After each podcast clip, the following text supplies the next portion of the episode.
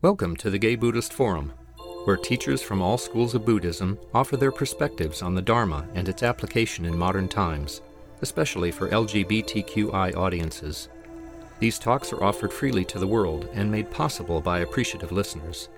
If you would like to support our efforts to share the Dharma with underserved audiences, please visit GayBuddhist.org. There you can donate, find a list of upcoming speakers, or enjoy many hundreds of these recorded talks dating back to 1996. Before we hear from our speaker, it's our custom to go around and introduce ourselves. I'm Marvin Snow. Doug Hall. Bob Sidokhan. I'm Carl Wolf. Joe Good. George Hilbert. Lee Robbins. Jim Weir. Asa, it's good to be here. Jim Stewart. Jim Fishman. Ron Wilson. Bill Childs. Roy King, Harv Whitten, Peter Washburn, Johnny Kim, Cliff Sider, Alan Klein, Emilio Gonzalez, Paul Shepard, David Margolis, Andre Maidana, Paul Pedro, Jerry Jones, Jack Busby, Larry Wish, Ian Wallace, Dean Elby, Michael Sue, Michael Walsh, Rich Aronel, Lupo Maji, Michael Murphy, Anthony, Peter Dell, Josh Alexander, Randy Davis, John Lesner, Bob Hamilton. Thank you. Is there anyone here for the first time or somebody who's recently returned after a long absence? Could you especially reintroduce yourselves? Alan Pine. Pleased to have you here today. And Michael Sue. Welcome. Paul. And Paul. Okay, long-term members can make them feel welcome social time afterwards. That'd be great. Okay. Let's see. Okay. So today's speaker is David Cooperberg. Dave's been in meditation practice since the early 1970s when he became a member of the community of Genjoji in Sonoma County, the Zen community there. He has a psychotherapy practice that goes back to the 70s, long-standing practice. And in 1990, he helped to form a group of meditators called the Gay Men's Meditation Retreat that still continues to have a small twice-yearly retreats. Dave, you're planning to help us explore how we can bring mindfulness as a practice into our lives in the world, right? Something like that. Okay. Well, tell us. It's all yours. Okay. Before I get into it, I want to say a few words, but I tend to work better if I get feedback, or questions and back and forth with people. So hopefully this will morph into a discussion rather than just me talking. I've heard myself talk, so I know what I have to say. When Jim invited me to talk here, I don't exactly know how it came up, but the term practice came up. And that's really what I've been thinking about coming here, because the meditation practice, obviously, but also that's the term people use for doing psychotherapy, it's a practice. And there are actually a lot of other practices. And I think it's very tied into that term mindfulness. But I want to say a little bit about, first I mentioned I do psychotherapy in private practice, and I've been doing it in private practice since the late 70s, working primarily with gay men. And more recently, last few years, bringing in more directly, I should say, because it's always been a lot of what I've learned about meditation, a lot of the teachings about the meditation practice, because they're really teachings about the mind. And the more we understand the mind, the more the creative freedom not to be run by it. Maybe that's a simple way of putting it. The meditation retreats you mentioned actually started in the late 80s. I was thinking how many years, it's been 18 years we've been doing it. And it was a spin-off from a group, some of you may have been involved with it, or some of you are, the Gay Men's Spiritual Retreat Community.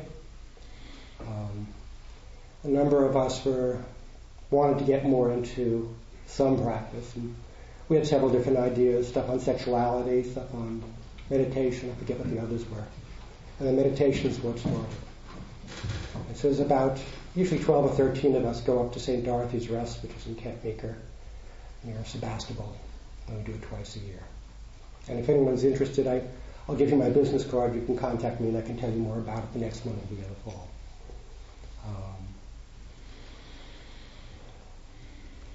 That's the business side. Thing about practice, the term practice is, I should have looked up a dictionary term for it, but it's about doing something over and over again.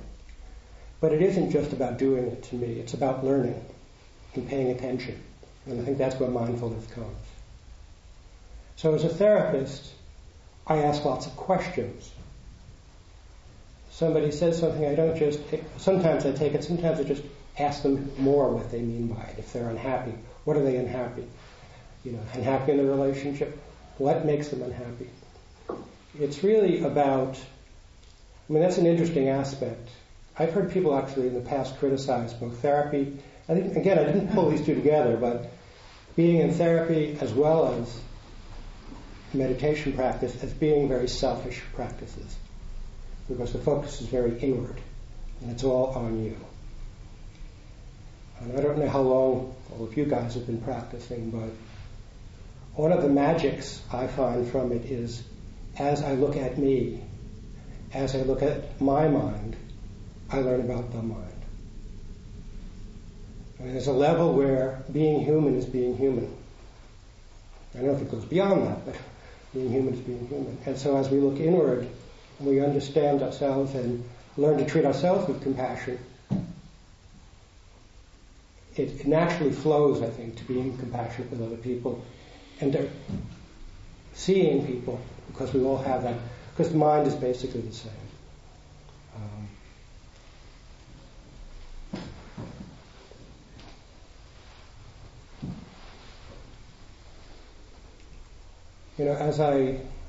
There's been several books I've read over the years, and I don't read a lot of books. I find a few which I read over and over again, like Zen Mind, Beginner's Mind is one of the first ones. A more recent one is called Mindfulness in Plain English, Ordinary English, and I cannot pronounce the author's name. I'll have it down if you want it later. And he gets into more details around the mindfulness. But for me,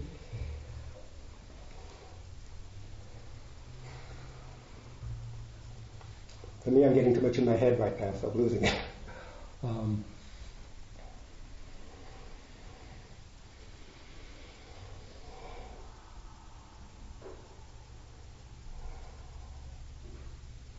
One of the things that happened during the sitting today, someone's cell phone went off. And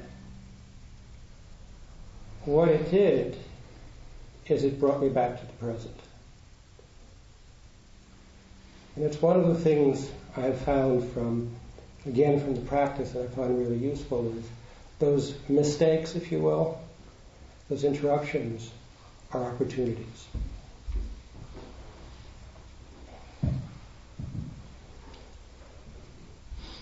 Where was I when I was interrupted?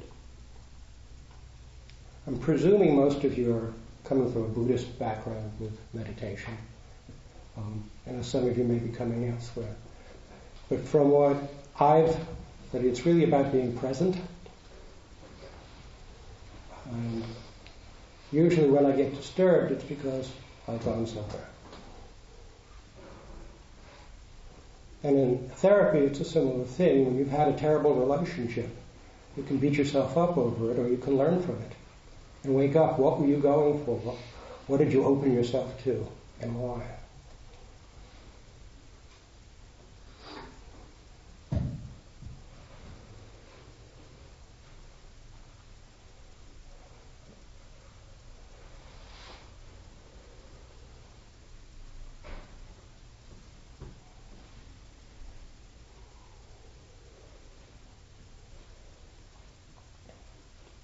Well, since I'm not thinking of any clever stories right now, I was wondering if any of you had anything you'd like to say or ask about mindfulness, about being mindful.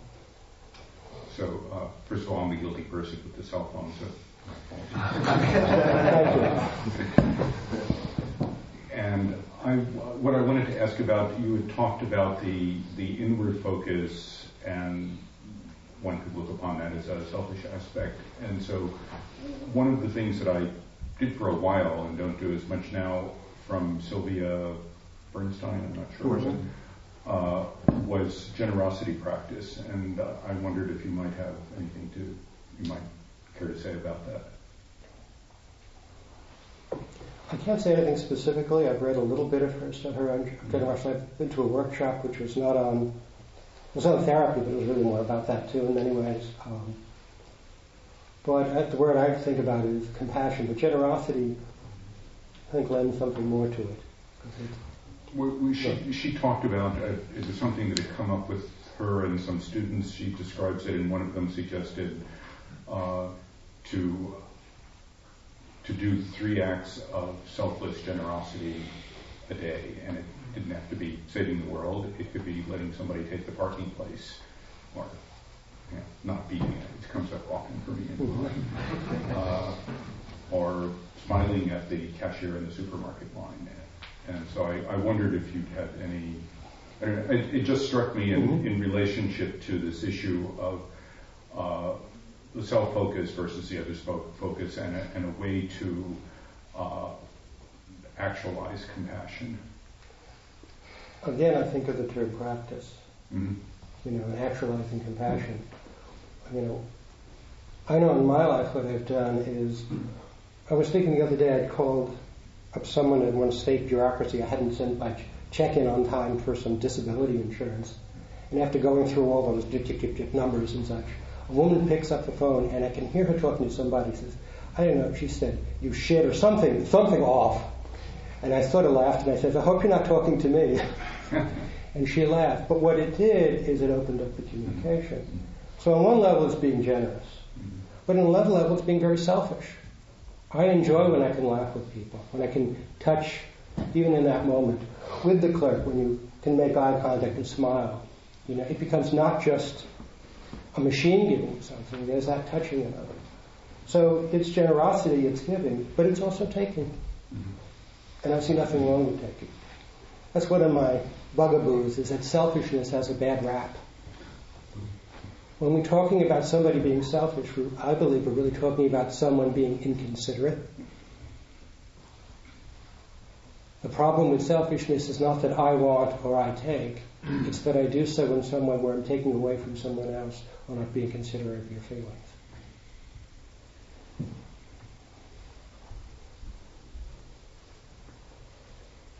Anything else? Want to share about mindfulness or practice? Sometimes when sort of things are clear and I'm pretty centered, it's relatively easy to be mindful, but then I go to work or then I become very preoccupied with some obsessive thinking, something or other, and I'm wondering if you have any suggestions how you can sort of figure out how to recognize triggers that will remind you that being more mindful would be more helpful. Well, that's I think are 2 different types of tools that can be helpful. One is very personal. Sometimes I can hear myself going in an old rap, and that'll remind me. So it's going to be whatever that is for you. The body is what comes to mind the most. When I'm not being mindful, usually I'm sitting in a bad position and I'm starting to hurt. Sometimes the breath. I'm holding it and then breathing heavier. I find very simple things are useful. Sometimes, I forget who I was talking to the other day, I say something to someone, and I can see by their reaction I wasn't being mindful. Even if they don't say anything, I can see them close down, or look angry, and I realize, and it makes me think, what, if anything, I can feel, and that brings me back. Thank you. I have a question about the spiritual retreat that you've been leading for 19 years. I had the pleasure of doing it last time. I really enjoyed it. And I'm just curious, have you seen an evolution of that retreat and what your expressions you have? I'm curious how it has evolved and what it was then and where it is now, where things going. Well, I'm not sure where it's going, but I tell you, it definitely has changed. We never had silence except for the actual sitting, initially. This meditation retreat is a small group, and there's people who come fairly regularly, and then occasionally a new person comes in. And at first there was more sexual acting out, for instance. There was...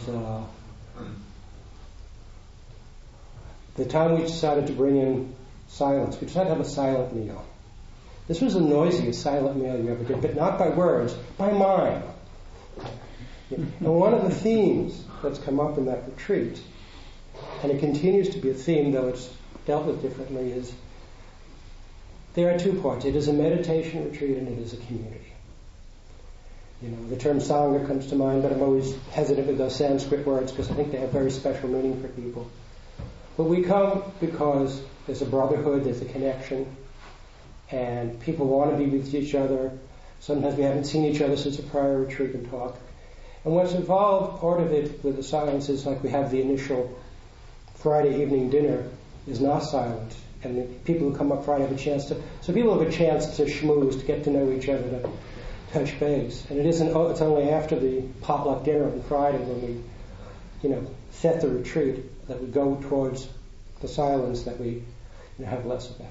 But it's still a struggle, because I see you and I want to reach out to you, but if we start talking, are we being mindful or are we going off? And that's been one of the things that's been going on in my mind in terms of those retreats is there's the silence in the building and people can go off and walk if they want to talk so it doesn't disturb the silence for other people.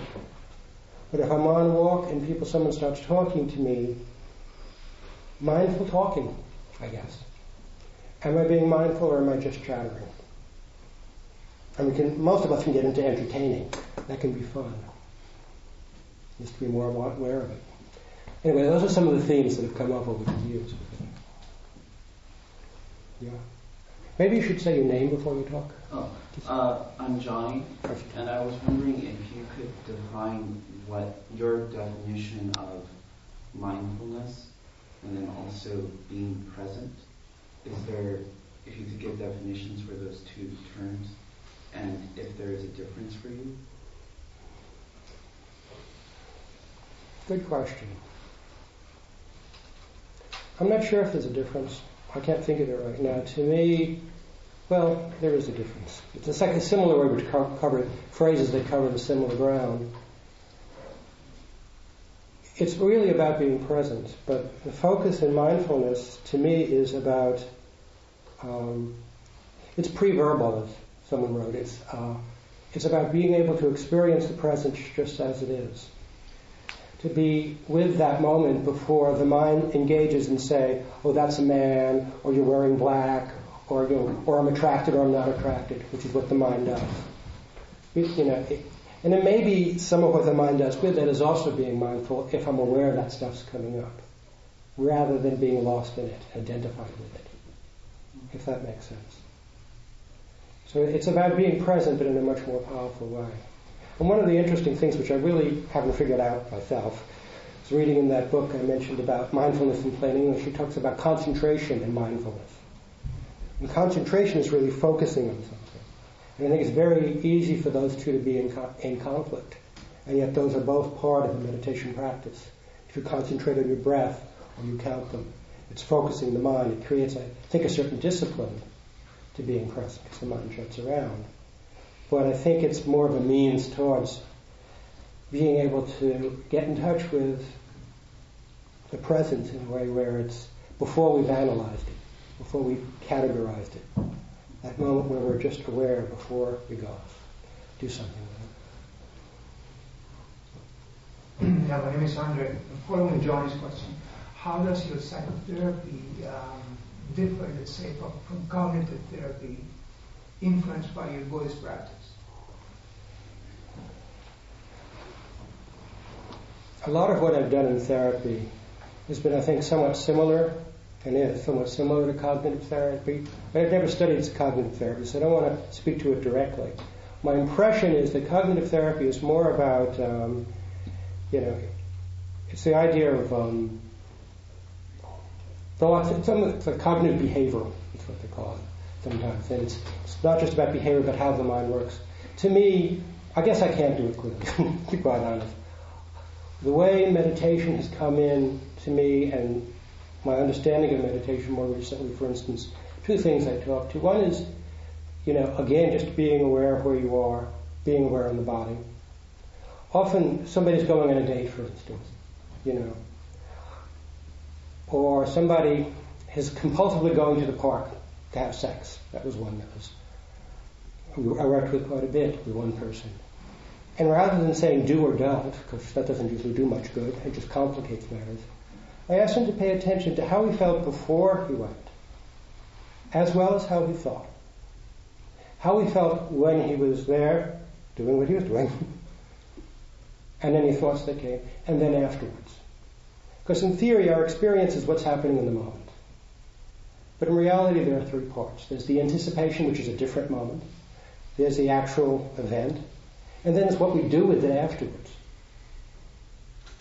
And I find that when I've worked with people who really, they start paying attention, the behavior shifts. It may stop, it may not stop, but it definitely shifts.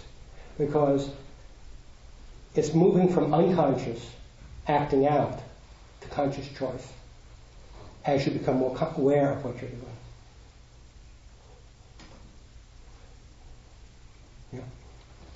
I'm just curious, as a spiritually oriented therapist, it's probably sort of more an open question for therapists, but the thought of working with people at the level of their personality versus at the level of maybe something else, like their soul, their essence, or whatever you might want to call it, whether you roll that into work at all, or whether you keep strictly at the personality level.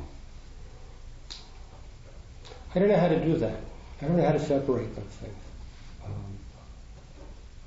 I've studied therapy, I've been in therapy. What I bring to therapy is a lot of what I studied in my personality and who I am. The focus is on the other. And so those boundaries don't exist as boundaries. So like the example I gave, that's a relatively concrete thing, and there are behavioral things you can do with it. But I'm trying to work on multiple levels with people. And what I find when people have worked with me for a while, then, well, it's like they're asking the questions themselves. They sometimes tell me when I'm going off on a tangent. There's one person who's, part of his personality is shooting every direction. He says, wait a second, I'm supposed to do that, not you. It's a two-way street, obviously. I pick up from them, too. So I don't know how to separate. To me, they're all integrated.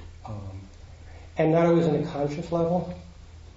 I think of therapy, there's a certain level of science, but it's more of an art, the way I experience it, creative process. I just kind of wanted to answer that. If you kind of deal with people on a cognitive level, when they come and they present, this is what I'm having difficulty, this is what's not working for me, and you start asking those questions to help them be more mindful of what they are doing, what's motivating, and whether it's really working for them, or if there's another kind of behavior. As they become more aware, the opportunity will probably be raised by them to discuss things of a spiritual nature, if they're inclined to do that. In earlier experiences of talking, when you sort of like try to go there before they have raised the subject, they may not want to go there. You miss the opportunity to do some work that could be very practical assistance to them and leave the spiritual issues to surface, as they probably will if they remove some of the stuff. I have become a lot more hesitant to even use the term spiritual. Because like one psychologist went, what the hell does that mean? Do I do spiritual shopping retreats? Probably not. Some people feel that way, So I'm hesitant to do that. But I hear what you're saying, because what you intervene with a person, how you engage a person, depends on where they're coming from. Some people are relatively concrete oriented. I studied hypnosis, and I used to initially put that out, and I stopped because everybody wanted me to do them, to fix them. That was what it was. And even, and then I tried to teach self-hypnosis, and that didn't go very well. And I realized it was the same thing. The image of hypnosis is they're mind states, and they can be useful. But most people who are seeking hypnosis want somebody to come and fix them. And what I'm about is teaching you to fix you, because you're the expert. But helping you learn how to pay attention. That's right. And there are specific things I can say. There's specific skills I can learn. What's your name? My name's Paul. I was just thinking about my definition of mindfulness is, and part of it is really letting go. Letting go of the mind, the thoughts, and I think about it as letting go and not repressing the thoughts, like sitting there, so I can't, let my mind go off. I allow my mind to go off, but I also allow it to take a break. And that has been a huge benefit for me. And I also, earlier on you were talking about taking as being selfish, and I had a discussion with someone recently about how hard it is for me to hear when people say nice things about me. My knee-jerk is to put up a wall and not believe it. I mean, sometimes it's actually dumbfounded. Why did they say that? I really am actually dumbfounded. And so part of taking for me is to really open myself up. When people offer small or big compliments or praise, to take that. And I don't think that's a selfish thing at all. I think it's a real practice to make myself whole. And also maybe, I didn't think of it, but maybe to be more mindful of praising people in small and big ways when the opportunity presents itself, and not to overlook those times. I've done some play directing, and the mindfulness for me there is to never pass up an opportunity to, to compliment the actor and what they're doing. I mean, it's a selfish reason. I want them to remember. I want them to remember what they're doing. But it's also to liberate them in some way, to give them compliments. And there's also mindfulness about giving negative feedback, too. But if it's given as a gift and in a loving way, then it makes it easier for me to give it, and it makes it easier for people to receive. But basically, I was thinking about the taking part and how really healthy that is to be able to take, not to grab, but to take.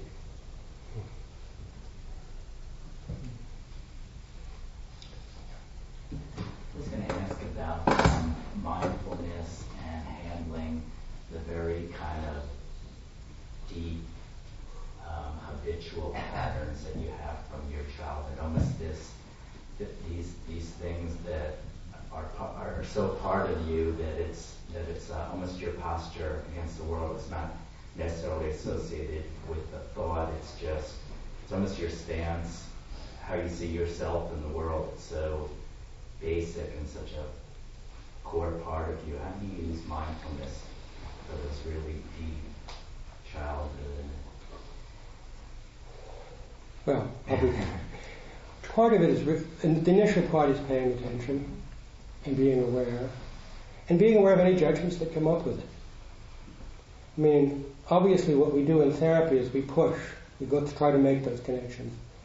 When I first did therapy, I didn't take history on people at all, because I believed everything that you've had is with you today on some level. And I still think it's true, but I found doing history made it easier for me, because then when you talk about something, I could say, oh, and when you were 5 and this happened, or I can help them start making those connections. I find that when I can connect in my own life to how I'm stuck today to something earlier, somehow or other something shifts. And it may be just because I'm making sense out of it. It may be because by releasing some stuck place in the past, I'm now free today, but it does help. But when it goes that deep, you often need to connect back. It's useful to connect back to it. But in the immediate sense, to be aware, and to be aware of the judgment that comes in, and to be curious about it. Just like when you were talking about difficulty taking in. Well, I think it's good to experiment, maybe just not pushing away. Maybe you don't have to take in a compliment. Maybe you can just let it be with you and see how it feels and what feels good or not good about it or real or unreal. Maybe we don't have to sort of force feed ourselves.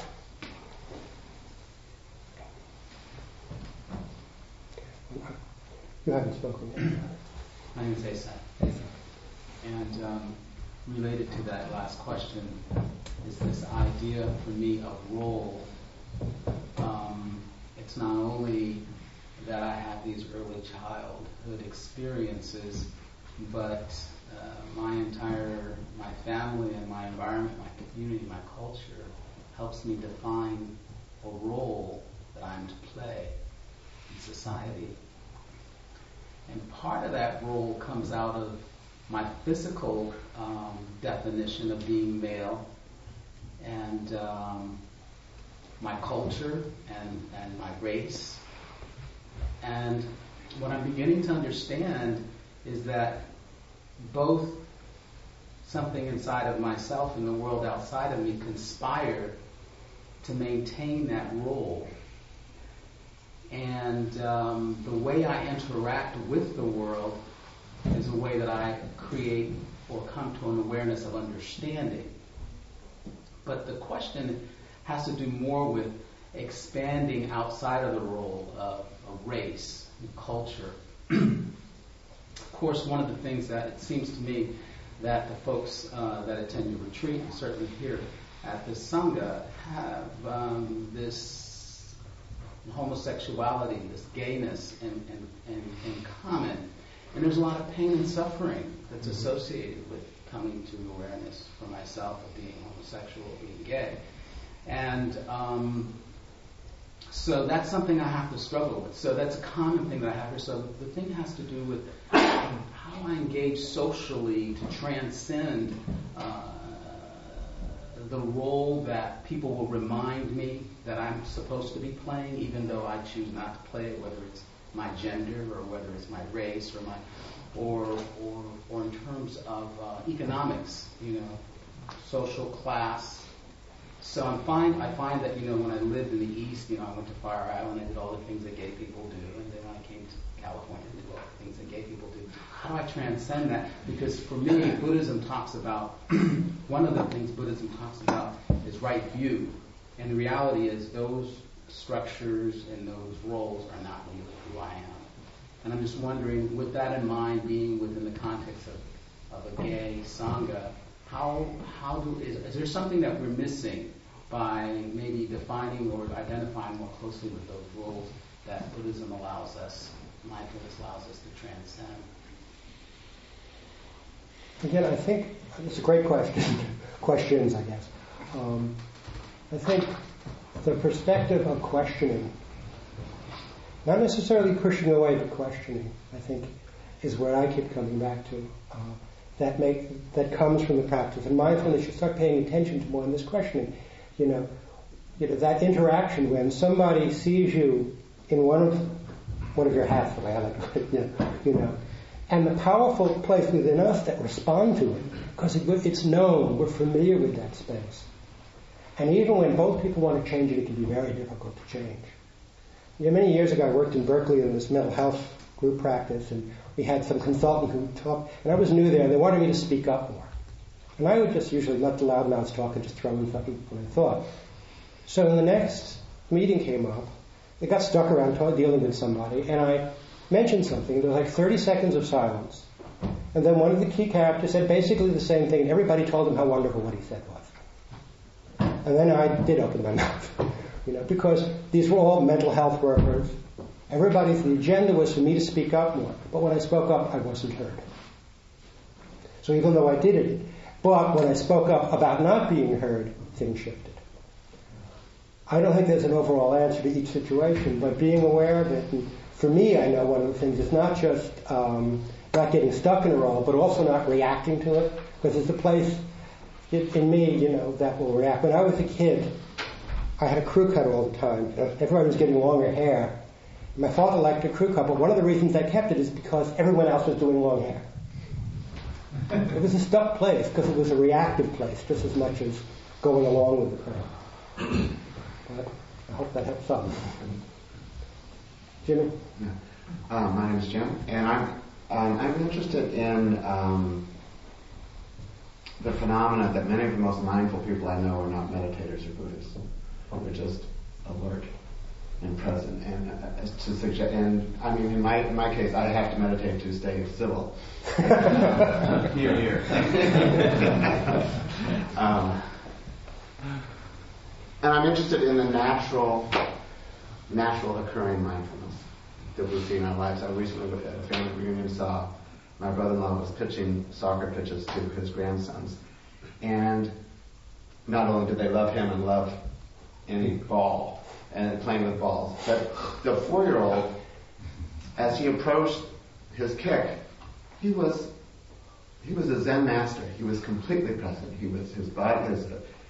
You could just see him ground himself and his mind just get out of the way. He was at one with his joy and at one with the kick he was going to make. And it was awesome to see this intact phenomenon. And he was completely unconscious of it. Mm-hmm. You know, do we all have that? I mean, this is not a gay boy. And I know at 4 I was, you know, looking askance and thinking, oh, I'm in big trouble. You know, and this kid has none of that. But I just see it in a different way. In musicians, people who don't know how to count, they're very present. And I think there's a world of different training devices, and that maybe meditation is specifically designed for people who can't turn it off. And that's why it's most helpful. But I'm enjoying extending my awareness of how mindfulness occurs. Just briefly, 2 things with that. One is, you know, the title of one of the first books I read was Zen Mind, Beginner's Mind.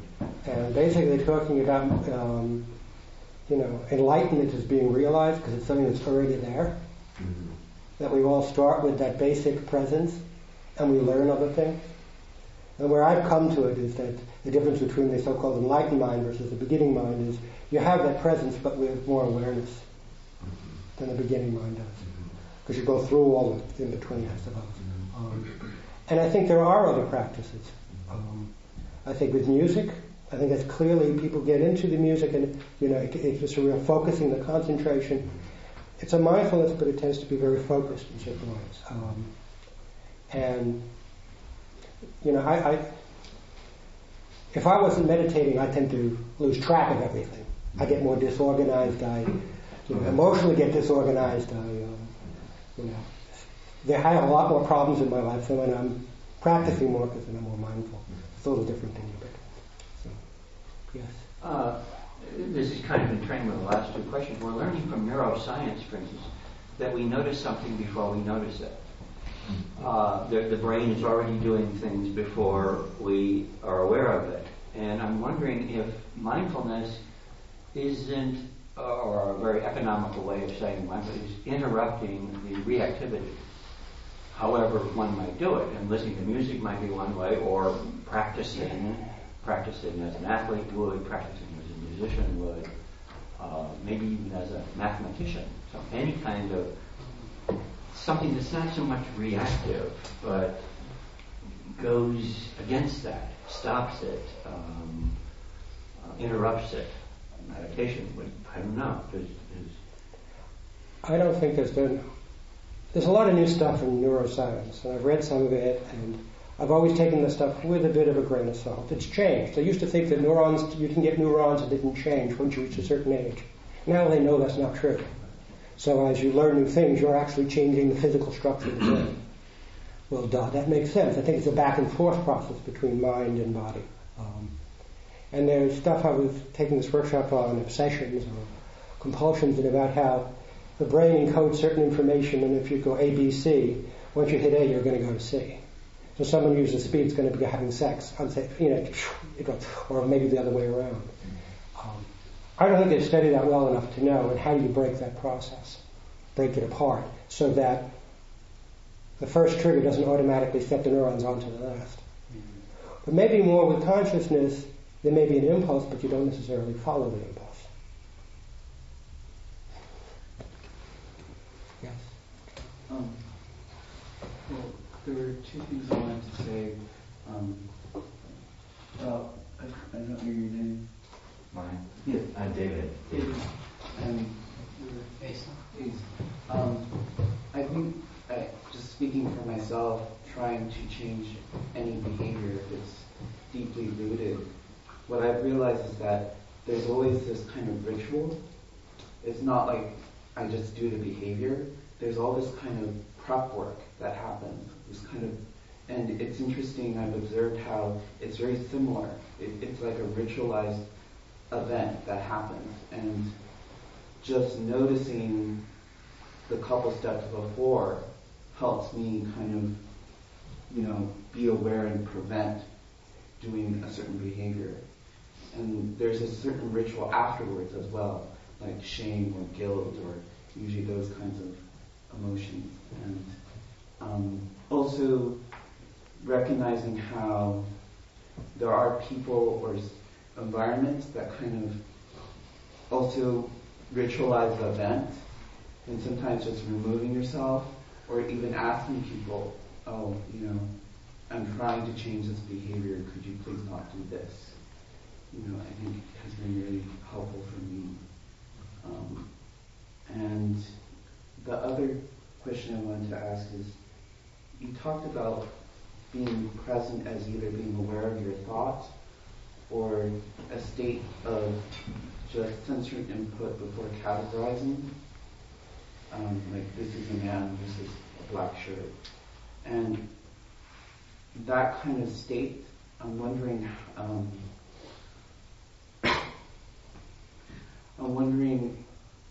how that's beneficial. It's kind of similar, I think it's very similar to what he was talking about, like people who play music, or I think any kind of more creative activity, especially if you've done it for like several years, like dancing, where it just becomes innate. I was thinking about this earlier in terms of mindfulness, because it's the idea that with the value of being able to perceive just what is, whether it's a physical perception or the internal feelings that come up with it, isn't that you should shut them off necessarily or not go there, but before you put someone or something in a box, to be able to see it in a native state gives you you're able to see more. The expert's mind is very narrow. The beginner's mind is very wide. That's something Suzuki Roshi wrote something like that about. In the expert's mind, they can see very specifically what's going on in front of them, but they don't see the context. Medicine is what I think of. My father had been traveling and came back and he had some chest pain from his coughing. And he was going to go to a clinic, but his friend told him to go to a specialist. It sounded like a heart problem, which it did anyway. He wound up in the hospital from the heart medicine, et cetera, and when they came back, it turned out nothing to do with his heart. He had a parasite in his lungs from traveling, and he had permanent... He lost 10% of his lungs at the time. If he'd gone to the generalist, the open minds who were looking at everything, that would have been resolved for him. He went to the expert. The expert didn't see it. Yeah. All right. This is a good topic. I really heard a lot of great things in here this morning. Thanks. Mindfulness, I know when I don't have it. I know when I'm really out of it. But I'm not paying attention. And over many years of meditating, I discovered that it really comes down to paying attention. If I'm paying attention to my breath, or if I'm paying attention to how I'm slicing the onions in the kitchen, or paying attention to how I'm tying my shoelaces, that those are all moments of mindfulness. Those are all moments of paying attention to what I'm doing. But it, where we live and how we live, doesn't support mindfulness. And I find, you know, like talking blows my mindfulness. I can pay attention when I'm talking all the time, so I have to talk less. The other thing that you mentioned, Dave, which I thought was really, really interesting, is questioning. You know, I think, you know, a lot of us are educated on the question. You know, we went to college and you asked a lot of questions, you got a good grade. And you moved on, you know, and this inquiring mind, you know, keeps going. But that has nothing to do with just being still and being quiet and sitting there and practicing. Because it's really all about practice. It's really all about practice. You know, like for me, writers write, artists paint, you know, inventors meditate. If you can. I'm very lucky that in the last 10 years I've moved to Sonoma County. I've been able to meditate daily, in the morning and in the evening, you know. And I notice the difference, you know, and I notice the difference in how I tie my shoelaces, you know, you know, small things, you know, but that I'm more present, just by being still and being quiet. So I don't really have a question. I just would say, I can remember the first time when I meditated, that aha feeling. It was a good feeling, it was also a thinking feeling. You know, and since then it's been meditating and not meditating, but I got it, that this was about, there was something so basic in it. As I expanded the idea of whatever it is that reality is, for example, I've had to accept the sun as part of my body because I'm as dependent on the sun as I am on my heart or any other thing in my body.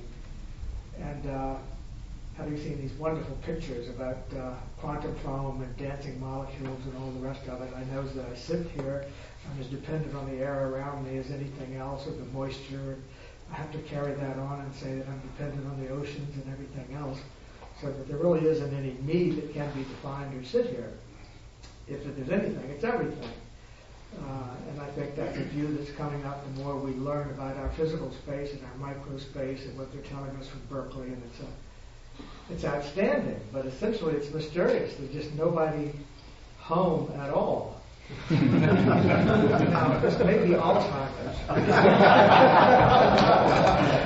But I can report that the less you remember of the mind, and the older you get, the more fun it is sometimes. I can always say, you know, when somebody comes to you, do you remember when we tricked in New York back in 19 blah blah blah? You just, you know, you have to say, well, I'm sorry, I wasn't there. I mean, may not have been. Well, in any sense, I was there. I wasn't there. Certainly the one that I thought that was there then. I had to maintain the idea that I was some kind of floating mystery that upset some people. I mean, we're awfully glad to see you. Think of the sun and the universe and all the rest of it. Star dust, sitting there having a wonderful meal. But the check comes out of the picture. Yes, I would off to the sun now. But when you say that, it was one of the other things I was thinking in terms of practice and mindfulness is coming here to this location. A lot of you are old enough to remember when the 21st Street Baths were around here. Mm-hmm. Just a short, down the end of the block. You know. And I was thinking, well, how mindful was I then? You know. And it was interesting because it was in and out. Because I would go there and I was very present. And how much was that fantasy and how much that was another, you know, a practice of being with somebody. And it was just, because there were moments even there where there was a connection with somebody, where there was the erotic energy, but there was also some back and forth. It was very powerful, sometimes verbal, sometimes not verbal. You learned something from it. There was a teaching. As long as you're paying attention. Excuse me, David, but I am being mindful of the time, and there's probably time for a question or two more. Larry, this has been very interesting time here together. I want to appreciate you for having the kind of dialogue and sharing, not just the speaking, so I thank you very much. And I'm curious in that you've had a really long career in psychotherapy and, focusing on gay men, what you find to be either different, well, I don't know if you have a comparison between gay men and the general population, but what are some of the biggest themes that people come to you for as gay men? As gay men. Well, first of all, the biggest things people come to me for are the same things they come to anyone else for. Self-esteem, relationships, that sort of thing. Fundamentally is always there. Used to be a lot more around homophobia. I find it comes, but it's a lot less, at least indirectly. Some of the stuff is about establishing relationships. I guess it's the subtler levels of homophobia to it. Establishing a relationship with another man, and making values, values around that. And the standard stuff with drugs and other compulsions is always coming through. But underneath that, again, it starts moving to what we call spiritual stuff. Because all that stuff is acting out, trying to get something and getting a glimpse of something in a way that's stuck. Because I think even when people use drugs, you can get a glimpse of something very powerful. But how do you make that your life? Other than take a lot of pills. Just a little bit of an add-on. You mentioned the term acting out about 3 or 4 times. Can you define that? Well, the simplest way is acting in a way which is unconscious and probably not in your best interest. And repetitive. It tends to be repetitive, yeah.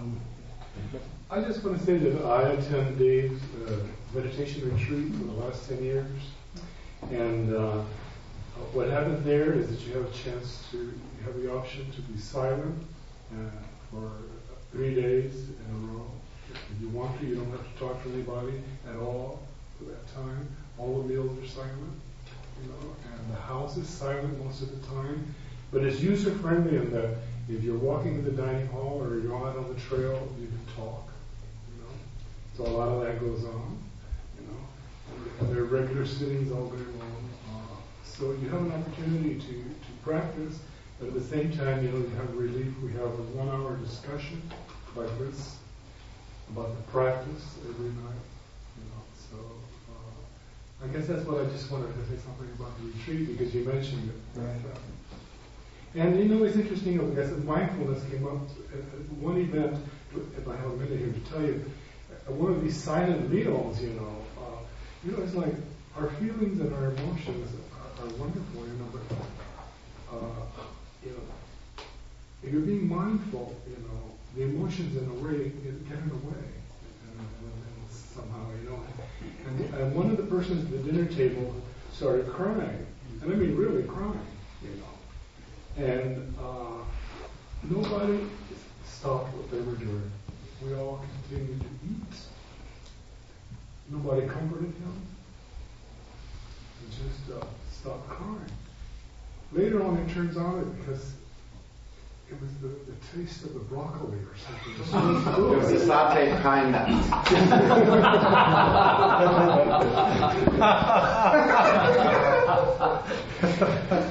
Anyway,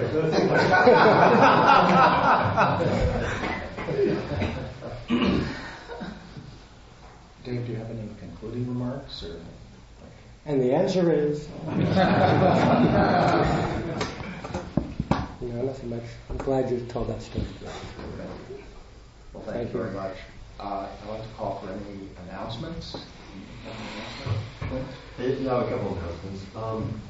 In the past station, we've done movie night, GBF movies, and I want to organize one for the Michael Moore movie, Sicko, which I'd really like to see.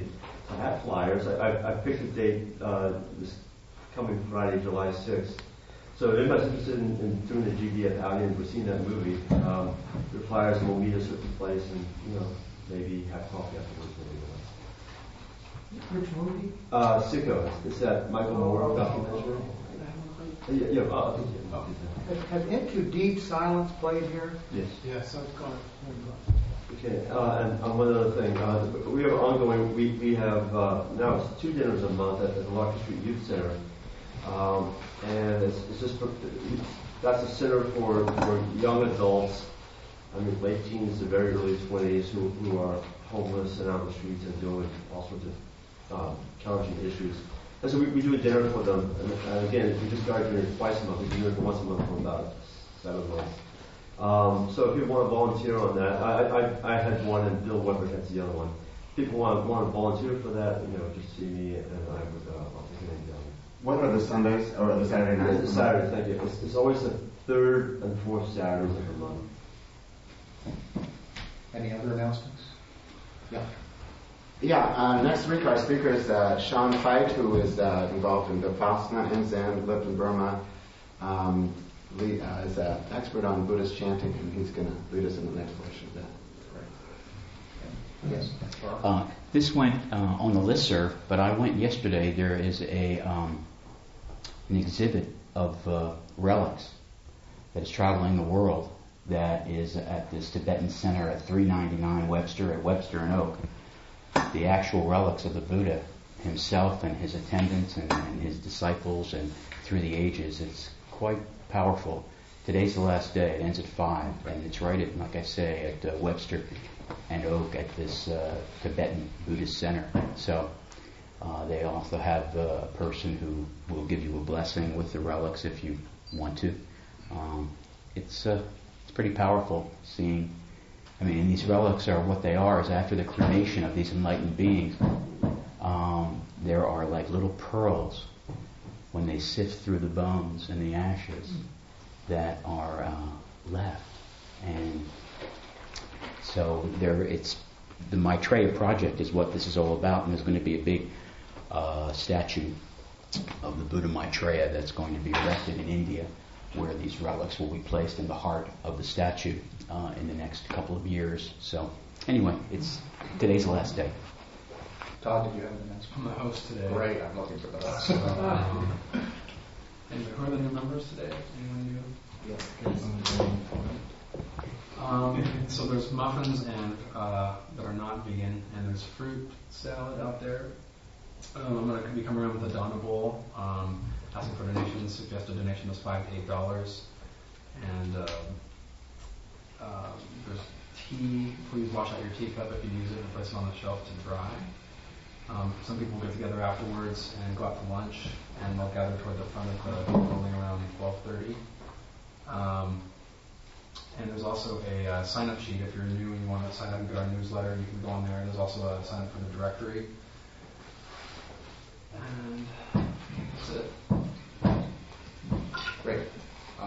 That would just about conclude everything. But just so everybody knows, the host always announces these things, but I'm not sure that people are aware that out on the counter are these. Not only is the Donna Bowl there, but there's a little overview of the Gay Buddhist Fellowship. Take one if it's useful to you or your friends. There's usually out there the most recent newsletter that you can have emailed to you, or mailed to you. But there's a hard copy available for those who haven't had either one. The sign-up sheet looks like this. Please sign up.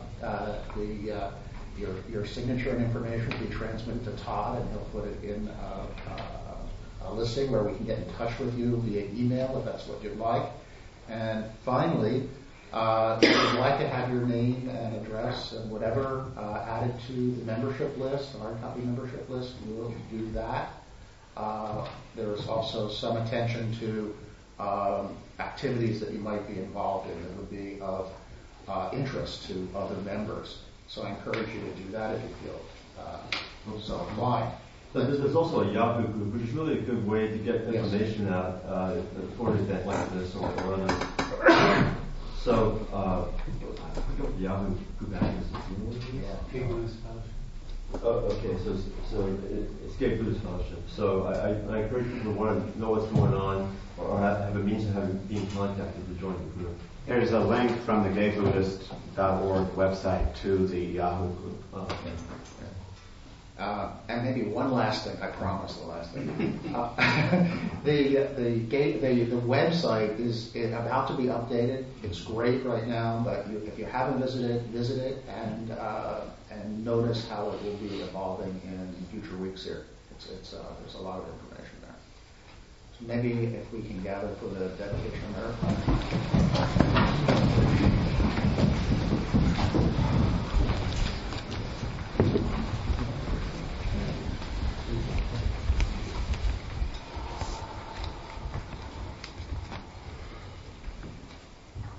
By the power and truth of this practice, may all beings have happiness and the causes of happiness.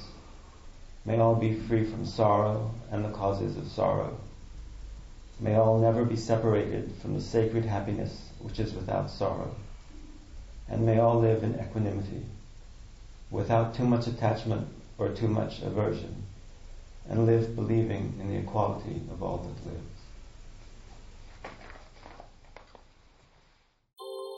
Thank you for listening to the Gay Buddhist Forum.